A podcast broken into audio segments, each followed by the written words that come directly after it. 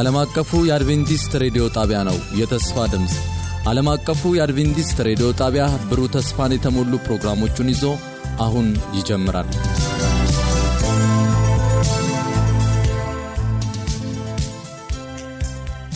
በጌታ የተወደዳችሁና የተከበራችሁ የዘወትር አድማጮቻችን እንደምን አደራችሁ።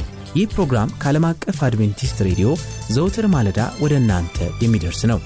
ዛሬ በሚኖረን ቆይታ ሳምንታዊውን የመንፈስ ሰይፍ የተሰኘው ፕሮግራም ይዘንላችሁ ቀርበናል።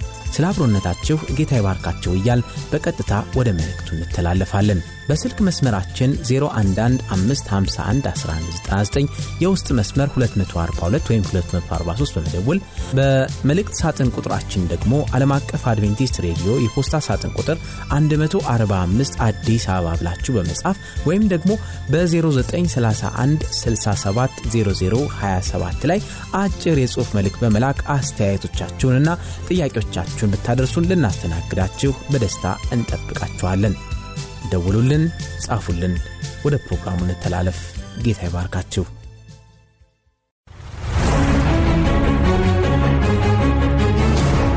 የመንፈስ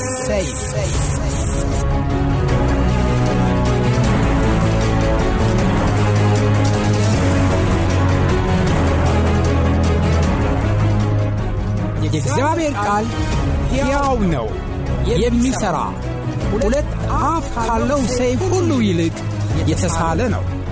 ነፍስንና መንፈስን ጅማትንና ቅልጥምን እስኪለይ ድረስ ይወጋል፣ የልብንም ስሜትና ሐሳብ ይመረምራል።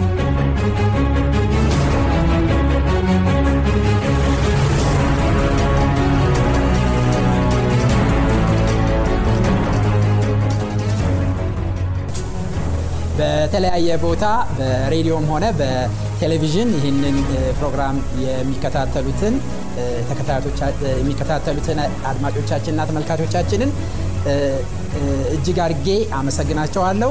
በዚህ ሰዓት ከእኛ ጋር ቃሉን ለመካፈል በቴክኖሎጂው በሚዲያ ከእኛ ጋር ስለሆኑ እነሱም በሚኖራቸው ጊዜ የበረከቱ ተካፋይ እንዲሆን እንዲሆኑ ጸሎታችንና ምኞታችን ነው። እንግዲህ ጊዜያችንን ሁሉ ለእግዚአብሔር አሳልፈን በመስጠት ከእግዚአብሔር ቃል አብረን እናጠናለን። ዛሬ የምንመለከተው ክፍል በኢሳያስ ምዕራፍ ሁለት ቁጥር ሶስት ላይ ቀደም ሲል በተለያዩ ተናጋሪዎች ይህንን ክፍል አጥንታችኋል። በየቤታችሁም ያላችሁ ከመጽሐፍ ቅዱስ ይህን ክፍል አንብባችሁታል። ዛሬ ደግሞ በአንደኛው ጎን ወይም ደግሞ እግዚአብሔር ባሳሰበኝ ጎን ደግሞ ከመጽሐፍ ቅዱስ ከዚህ ጥቅስ ላይ እንመለከታለን። የጥቅሱን አነባዋለሁኝ። ኢሳያስ ምዕራፍ 2 ቁጥር 3 እንደዚህ ይላል፣ ሕግ ከጽዮን የእግዚአብሔርም ቃል ከኢየሩሳሌም ይመጣልና ብዙዎች አሕዛብ ሄደው ኑ ወደ እግዚአብሔር ተራራ ወደ ያዕቆብ አምላክ ቤት እንምጣ፣ እርሱም መንገዱን ያስተምረናል፣ በጎዳናውም እንሄዳለን ይላሉ። አሜን። እንጸልይ። ቅዱስና ዘላለማዊ ሆንክ ቸርና ሩሩ ፈቃር አባት ስለዚህ ጊዜ እናመሰግንሃለን። ከቃልህ ደግሞ ታስተምረን ዘንድ እውነትን ትገልጽልን ዘንድ በመካከላችን ትገኝ ዘንድ እንለምንሃለን። ጊዜውን ሁሉ ተረከብልን። በክርስቶስ ኢየሱስ ስም አሜን።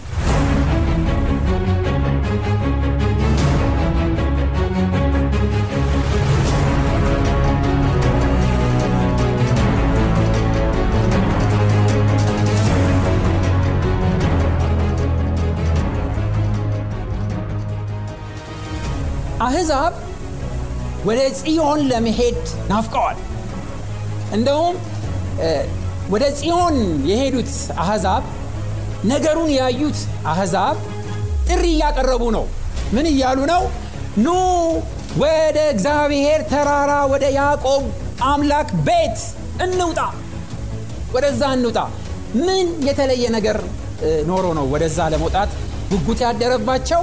ሌሎችን ሁሉ ደግሞ ወደ ጽዮን ተራራ ወደ እግዚአብሔር አምላክ ወደ ያዕቆብ አምላክ ቤት እንውጣ እያሉ ይጋብዛሉ ይጋብዛሉ። ሁለት ነገሮች ስላሉ ነው ይላሉ እነዚህ ሰዎች። የመጀመሪያው ምንድን ነው? ሕግን ከጽዮን ሕግ ከጽዮን ስላለ እዛ በእግዚአብሔር ቤት በያዕቆብ ቤት ውስጥ ስለ ሕግ ክቡርነት ስለሚነገር ወደዛ እንሂድ። በዚህ ምክንያት ሁለተኛው ምክንያታቸው ደግሞ የእግዚአብሔር ቃል አለ። እዛ ሕያው የሆነ የእግዚአብሔር ቃል አለ። እነዚህ ሰዎች አንድ ነገር ገብቷቸዋል። ሰማይና ምድር መላዋ ጸንታ የቆመችው በዚህ ሕያው በሆነው በእግዚአብሔር ቃል መሆኑን ገብቷቸዋል። ስለገባቸው እነሱ ሄዱ። ከዛ በኋላ ሌሎችን ሁሉ ምን አሉ? ኑ እንሂድ ወደ ያዕቆብ አምላክ ቤት። ምክንያቱም ሕግና የእግዚአብሔር ቃል ከዛ ምን አለ አለ አለ አለ። ሌላ ሌላ ነገር አላሉም። እዛ እንሂድ ተአምር አለ አላሉም። እዛ እንሂድ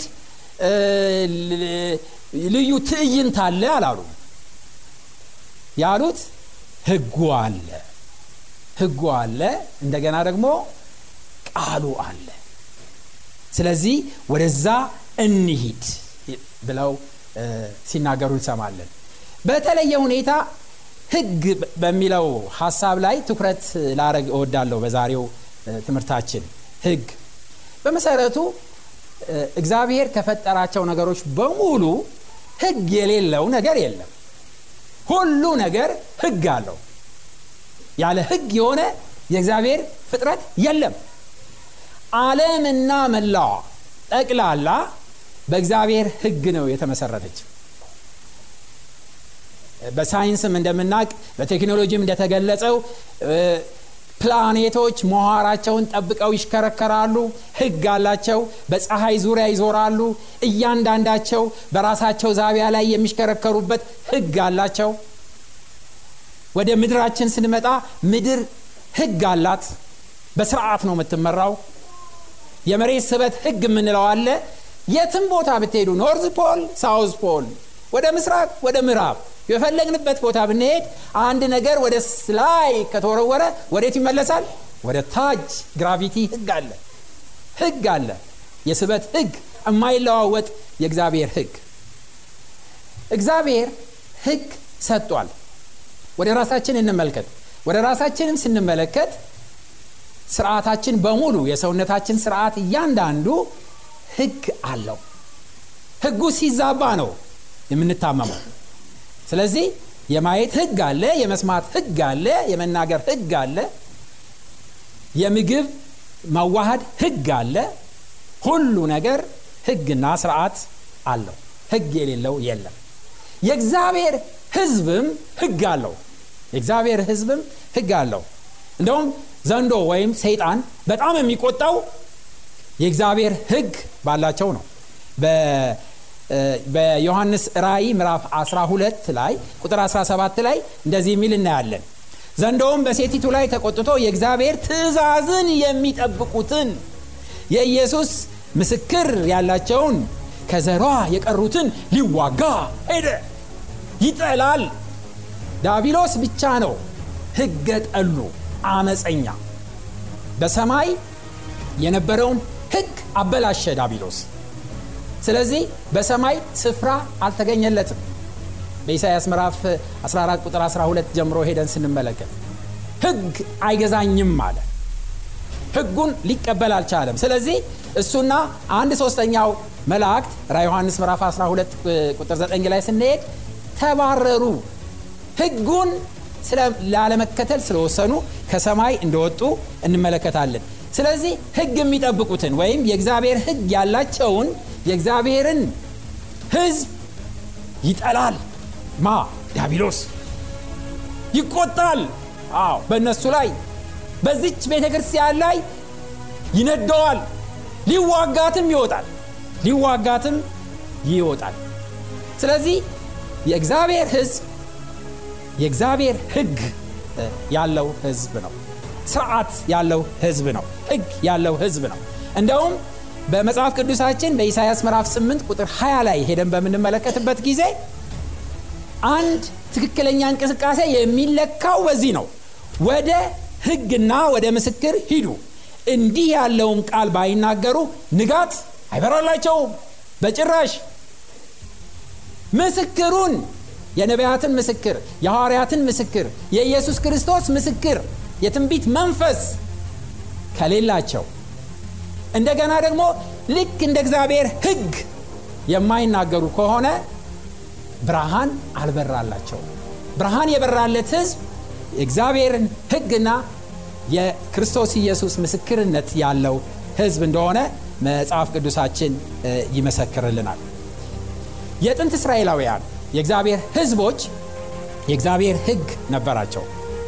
እንደውም አይሁዶች በጣም በእግዚአብሔር ሕግ ያምናሉ። ነገር ግን ለመጠበቅ የሚሄዱበት መንገድ የተሳሳተ ነበረ። በዘጸአት ምዕራፍ 13 ቁጥር 9 ላይ ሄደን በምንመለከትበት ጊዜ እግዚአብሔር በብርቱ እጅ ከግብፅ አውጥቶሃልና የእግዚአብሔርን ሕግ በአፍህ ይሁን ዘንድ በእጅህም እንደ ምልክት በዓይኖችህም መካከል እንደ መታሰቢያ ይሁንልህ የሚለውን ቃል አይሁዶች ቃል በቃል ነው የወሰዱት። ቃል በቃል ወሰዱትና እንዴት አደረጉ? አሁን አንድ ፈሪሳዊ አለባበሱን ሄዳችሁ በምትመለከቱበት ጊዜ ጥምጥም አለው። በጥምጥሙ መሃል ላይ በዚህ በጭንቅላቱ ላይ አስርቱ ትእዛዛት ይጻፍና ያ እዚህ መካከል እዚህ ጭንቅላቱ መካከል ግንባሩ ላይ ያስረዋል ይታሰራል። ይሄ ብቻ አይደለም። በክንዱ ደግሞ በቀኝ ክንዱ ላይ እንደዚሁ የእግዚአብሔርን ትእዛዝ ክታብ እዚህ ላይ ይታሰራል። እና ያንን አድርገው በመሄዳቸው ምክንያት የእግዚአብሔር ሕግ እንዳላቸው ሆነው ይሰማቸዋል። ነገር ግን ታሪኩን በምንመለከትበት ጊዜ በክርስቶስ ኢየሱስ ጊዜም ክርስቶስ ወደዚህ ምድር በመጣ ጊዜ እነዚህ ሕግ እንጠብቃለን የሚሉ ሰዎች ነፍሰ ገዳዮች ወይም ደግሞ ክርስቶስን ለመግደል የሚያስቡ ሆነው እንደተገኙ እንመለከታለን እና ሕግን እንዴት እንደተጻረኑ እንመለከታለን። የሆነ ሆኖ ግን ሕጉ በራስህ ሲል በአእምሮ ውስጥ በክንድ ሲል በተግባር ማለት ነው። በእጆችህ ግለጸው ማለት ነው እንጂ እዚህ ላይ በክታብ እሰረው ማለት አይደለም። ልክ እንደዛ ቃል በቃል ይመለከቱት እንደነበረ እንመለከታለን ነገር ግን ከጥንት ጀምሮ በነቢያት አማካኝነት በመዝሙር ላይ እንደምንመለከተው የእግዚአብሔር ሕግ ክቡርና የእግዚአብሔር ሕግ መልካም እንደሆነ እንመለከታለን። ሁላችንም እንደምናውቀው በመዝሙረ ዳዊት ምዕራፍ አንድ ላይ ገና ሲጀምር ቁጥር አንድና ሁለት እንደዚህ ይላል።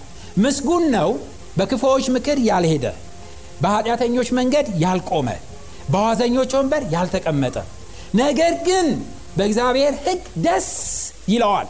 ሕጉንም በቀንና በሌሊት ምን ያደርጋል? ያስባል።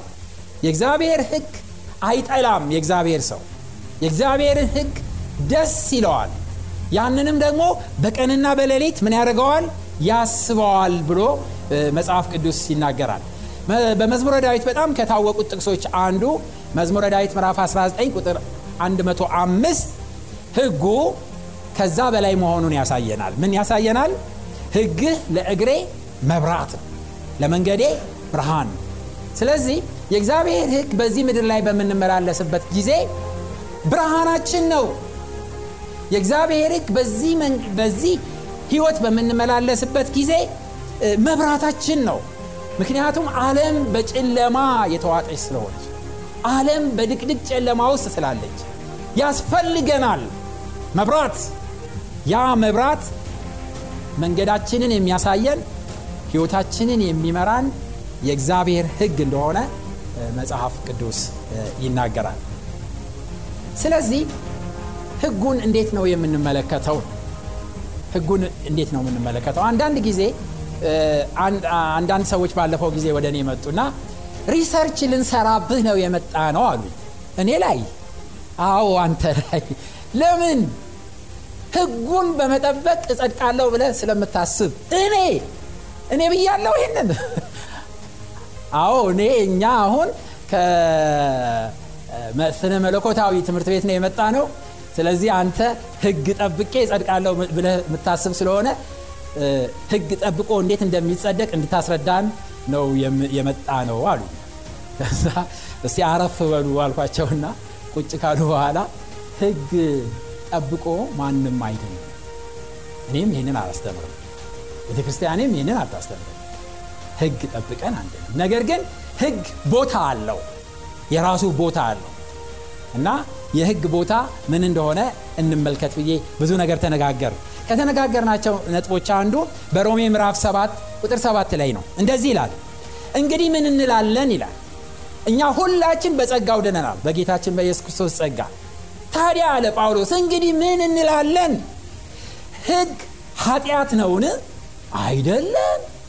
ህግ ኃጢአት ነው? አይደለም። ነገር ግን በህግ ባይሆን ኃጢአትን ባላወቅኩ ነበር። ህጉ አትመኝ ባላለ ምኞትን ባላወቅኩ ነበር። ህጉ መስታወት ነው። ያዕቆብም ይሄንን ነገር ይናገረዋል። ህጉ ኃጢአትን የሚያሳይ መስታወት ነው። መስታወት ነው እና አንድ ሰው ይላል ያዕቆብ ሲናገር አንድ ሰው ወደ መስታወት ሄዶ ራሱን መልክ ካየ በኋላ መልኩ ላይ ክፉ ነገር ካለበት ያንን ምን ያደርገዋል? ይታጠበዋል። ነገር ግን ህጉ ወይም መስታወቱ አያጥበውም። የታወቀ ነው። የታወቀ ነው። እንደው እንደ ተረት አንዲት ንግስት ነበረች ይባላል። የጦጣዎች ንግስት። ያቺ የጦጣዎች ንግስት መስታወት አይታ አሉ። ከዛ በኋላ አንድ አዛውንት ጦጣ መስታወት አገኘ ይባላል ከዛ በኋላ ይሄ ስለ ንግስት ይገባታል ብሎ ይዞላት መጣ። ይዞላት መጣና ንግስት ሆይ አላት። ንግስት ሆይ እስከ ዛሬ ድረስ መስታወት አይተው አያውቁም እርሶ? ስለዚህ ይህን መስታወት ይዤ ልዎት መጥቻለሁ። መልክዎን እንዲመለከቱ ገጽውን ቁጭ አርጎ የሚያሳይ መስታወት ይዤ ልዎት መጥቻለሁ አላት።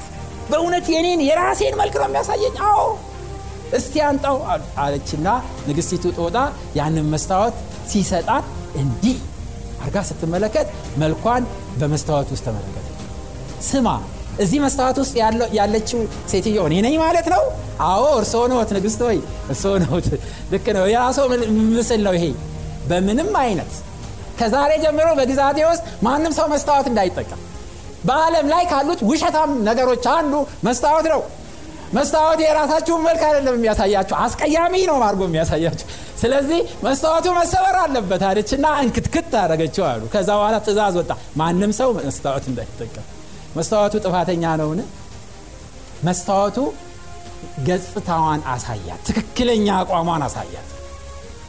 ስለዚህ አንድ ኃጢአተኛ ወደ ህግ በሚመጣበት ጊዜ የህግ ቦታ ኃጢአትን ማሳየት ነው ስለዚህ ኃጢአታችንን ቁልጭ አድርጎ ሲያሳየን እንደ ጦጣዋ ይሰበር ይወገድ ይሻር ይደምሰስ ልንለው ይገባል እንዲህ ህግ እሰየው ድካሜን ስላሳየኸኝ እሰየው ኃጢአቴን ስላሳየኸኝ ብለን ከዛ በኋላ እሱ ግን ህግ የሚባለው ነገር ሊያጸድቅ ስለማይችል ጽድቅ ሊሰጥ ስለማይችል ሊያድን ስለማይችል መስታወት ቆሻሻን ሊያነሳ ስለማይችል ጠዋት ተነስቼ ስመለከት አይናሬን ፊቴ ላይ ያለው ጥሩ ጥሩ ያልሆነ ነገር መስታወት ቁልጭ አርጎ አሳየኝ። አመሰግናለሁ መስታወት። ከዛ በኋላ መስታወቱ ሳይሆን የሚያጸዳኝ ማን ነው የሚያጸዳኝ? ውሃ ነው። ንጹህ ውሃ። ፊቴን በውሃ ታጥቤ ከዛ በፎጣ ተጠርጌ አሁን ደግሞ መስተካከሉን ለማየት እንደገና ወደ መስታወት ራሴን ስመለከት አሁን ጥሩ ነህ አቋምህ ትክክል ነው ይለኛል መስታወት ስራውን እየሰራ ነው ማለት ትክክለኛ ስራው። የክርስቶስ ኢየሱስ ጽድቅ ነው የሚያድነን። ህግ አያድነንም። ህግ ኃጢአተኛ መሆናችንን ያሳየናል። ከዛ በኋላ ወደሚያድነውና ወደሚያጥበው ወደ ጌታችን ወደ ኢየሱስ ክርስቶስ ወደ ቀራኒዮ መስቀል እንሄዳለን። ከዛም ሄደን ጎንበስ ብለን ንስሐ እንገባለን። ክርስቶስ ኢየሱስ በደሙ ያነጻናል። ሃሌሉያ። ይህንን ነው እኛ ምናው ይህንን ነው የምንሰብከው ይህንን ነው የምንናገረው። ነገር ግን ህጉ እድፌን ስላሳየ ህጉ ቆሻሻዬን ስላሳየ ህጉ ድክመቴን ስላሳየ ይሰበር ይወገድ አያስፈልግም ብዬ ልሰብክ እችላለሁ? ክርስቶስም አላለም። በማቴዎስ ወንጌል ሄደን በምዕራፍ አምስት ቁጥር 17 እና 18 ላይ በምናነብበት ጊዜ እንዲህ ነው ያለው ክርስቶስ እኔ ህግንና ነቢያትን ለመሻር አልመጣሁም። እኔ ህግንና ነቢያትን ለመሻር የመጣው አይምሰላችሁ ልፈጽም እንጂ ለመሻር አልመጣሁም። እውነት እውነት እላችኋለሁ ሰማይና ምድር እስኪያልፍ ድረስ ከህግ አንዲት የውጣ ወይም አንዲት ነጥብ ከቶ አታልፍም። ሁሉ እስኪፈጸም ድረስ ሃሌሉያ። አንዲት ሰማይና ምድርን ከተመሰረተበት መሰረት የበለጠ ህጉ ጽኑ ነው አይሻርም። ነገር ግን ልፈጽመው ነው የመጣሁት። አይሁዶች ለብዙ ዘመን ህጉ ከሙሴ ከተሰጣቸው ጊዜ ጀምሮ ለብዙ ዘመናት ህግ ለመፈጸም ሞክረው ነበር። አልቻሉም።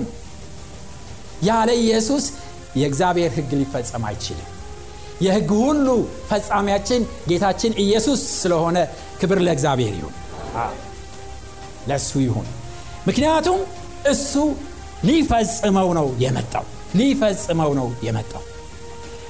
በሮሜ ምዕራፍ 8 ቁጥር አራት ላይ ሄደን በምንመለከትበት ጊዜ በሮሜ መጽሐፍ ላይ ምዕራፍ 8 ቁጥር አራት ላይ ሄደን በምንመለከትበት ጊዜ ከስጋ የተነሳ ወይም ደግሞ ከእኛ ድክመት የተነሳ ህግ ሊፈጸም ስላልቻለ እግዚአብሔር ራሱ ስጋ የለበሰውን ከህግ በታች የሆነውን ክርስቶስ ኢየሱስን ልኮ ህጉን ፈጸመው። አሜን?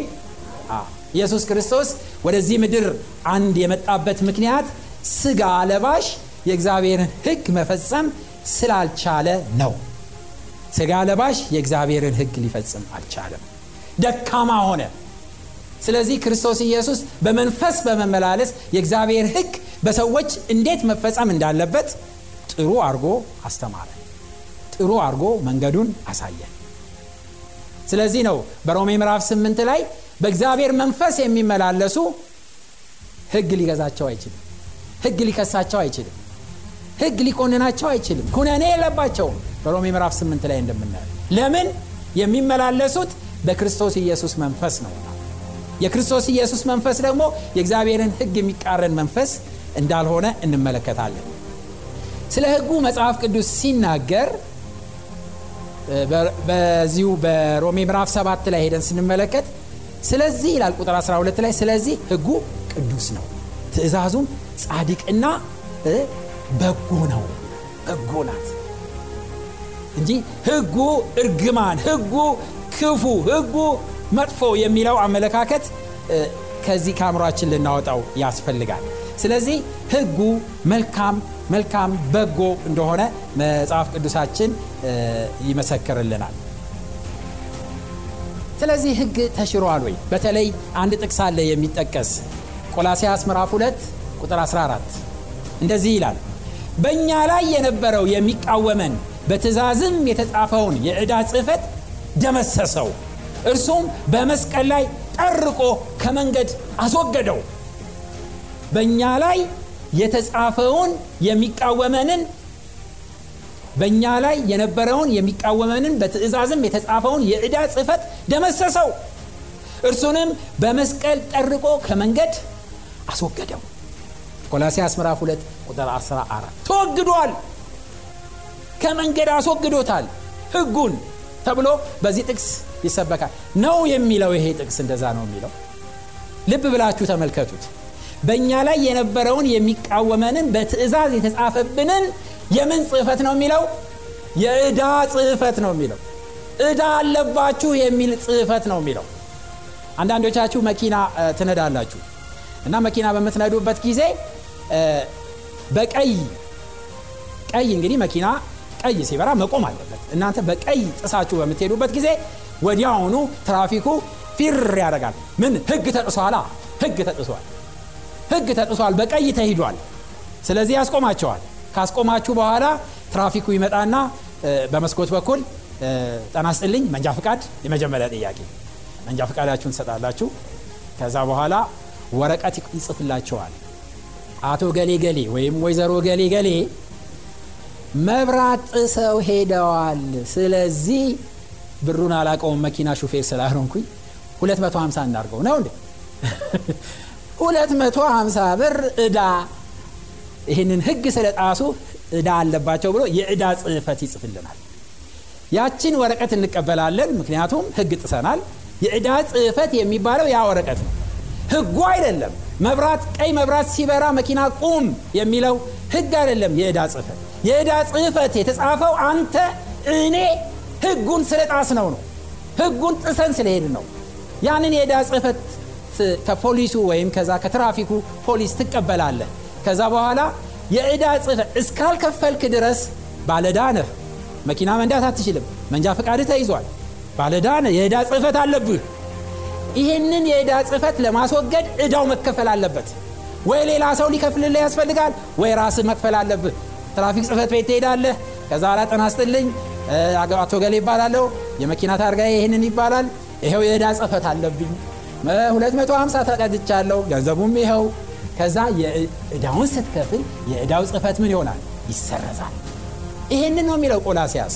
እኔና እናንተ በአዳም ከአዳም ጊዜ ጀምሮ በኃጢአት ዝንባሌ የወደቅን ስለሆን ዕዳ አለብን። ኃጢአተኞች ነን። ስለዚህ ያንን የዕዳ ጽሕፈት ነው ጌታችን ኢየሱስ ክርስቶስ በመስቀል ላይ ጨነከረው። ሕጉ የሚጠይቀንን ሞት ይገባቸዋል፣ እነዚህ ሕገ ወጥ ናቸው የሚለውን የዕዳችንን ጽሕፈት ከመንገድ አስወገደው። ጌታ ኢየሱስ ይመስገን። ዕዳውን ከፈለልን። እግዚአብሔር ይመስገን። አዎ ከፈለው። ያንን አስወገደው ነው የሚለው እንጂ ሕጉን ደመሰሰው ወይም ሕጉን አስወገደው አይደለም የሚለው። ከዛ በኋላ መንጃ ፈቃድህ ይመለስልሃል። ከዛ receipt ይሰጥሃል። receipt ኡ የሚለው የዕዳውን ከፍሏል፣ ቀይ መብራት ጥሶ የነበረው ሰውዬ ዕዳውን ከፍሏል የሚል ወረቀት ይሰጥሃል። ይህንን ወረቀት ከያዝክ በኋላ በጣም ደስ ይልሃል። ፈገግ ብለህ ከትራፊክ ጽሕፈት ቤት ትወጣለህ፣ መኪና ውስጥ ትገባለህ፣ መንጃ ፈቃድህን ይዘሃል፣ ነፃነት ይሰማሃል፣ ዕዳ የለብህም። ማርሽን አስገብተህ መኪናህን ትነዳለህ። አሁን ቀይ መብራት ጋር ስትደርስ ቀይ መብራት አሁን ነፃ ሰው አለለሆን ምን አባቱ ቀይ መብራት ብለህ ሽው ብለህ ታልፋለህ እንዴ? አታልፍም። ትራፊኩ ይመጣና እንደገና ያስቆመሃል። ሲያስቆምህ በመስኮት ወጣትልና ኮራ ብለህ ነው ስማ ተከፍለዋል፣ ተከፍለዋል። ታዲያ ትናንትና ለጣስከው ነው የተከፈለው እንጂ ዛሬ እንድትጥስ የመጣስ የመንጃ ፍቃድ ተሰጠህ እንዴ? እንደገና ትቀጣለህ፣ እንደገና ትቀጣለህ። የእግዚአብሔር ሕግ ተሽሯል። አሁን በነፃነት እንደፈለግን መሄድ አለብን የሚሉ ሰዎች ይጠንቀቁ፣ እናስጠነቅቃለን። ክርስቶስ ኢየሱስ የሰጠን ጸጋ እርካሽ ጸጋ አይደለም፣ ክቡር ነው። እግዚአብሔር የተመሰገነ ይሁን። ደስ የሚለው ነገር ዛሬ በክርስቶስ ኢየሱስ ክቡር በሆነው ጸጋ እንደሱ ፍቃድ እንድንመላለስ ኃይልም የሚሰጠን እሱ ስለሆነ እግዚአብሔር የተመሰገነ ይሁን። ስለዚህ ከመንገድ የተወገደልን ዕዳችን ነው። ዕዳችን ተከፍሏል በክርስቶስ ኢየሱስ። ስለዚህ ወንድሞቼና እህቶቼ ዛሬ በሕጉ ስር እንድንመላለስ እግዚአብሔር በሚችለው ኃይል እንዲረዳን ወደ እሱ ወደ ጸጋው ዙፋን ፊት ልንቀርብ ያስፈልገናል ማለት ነው።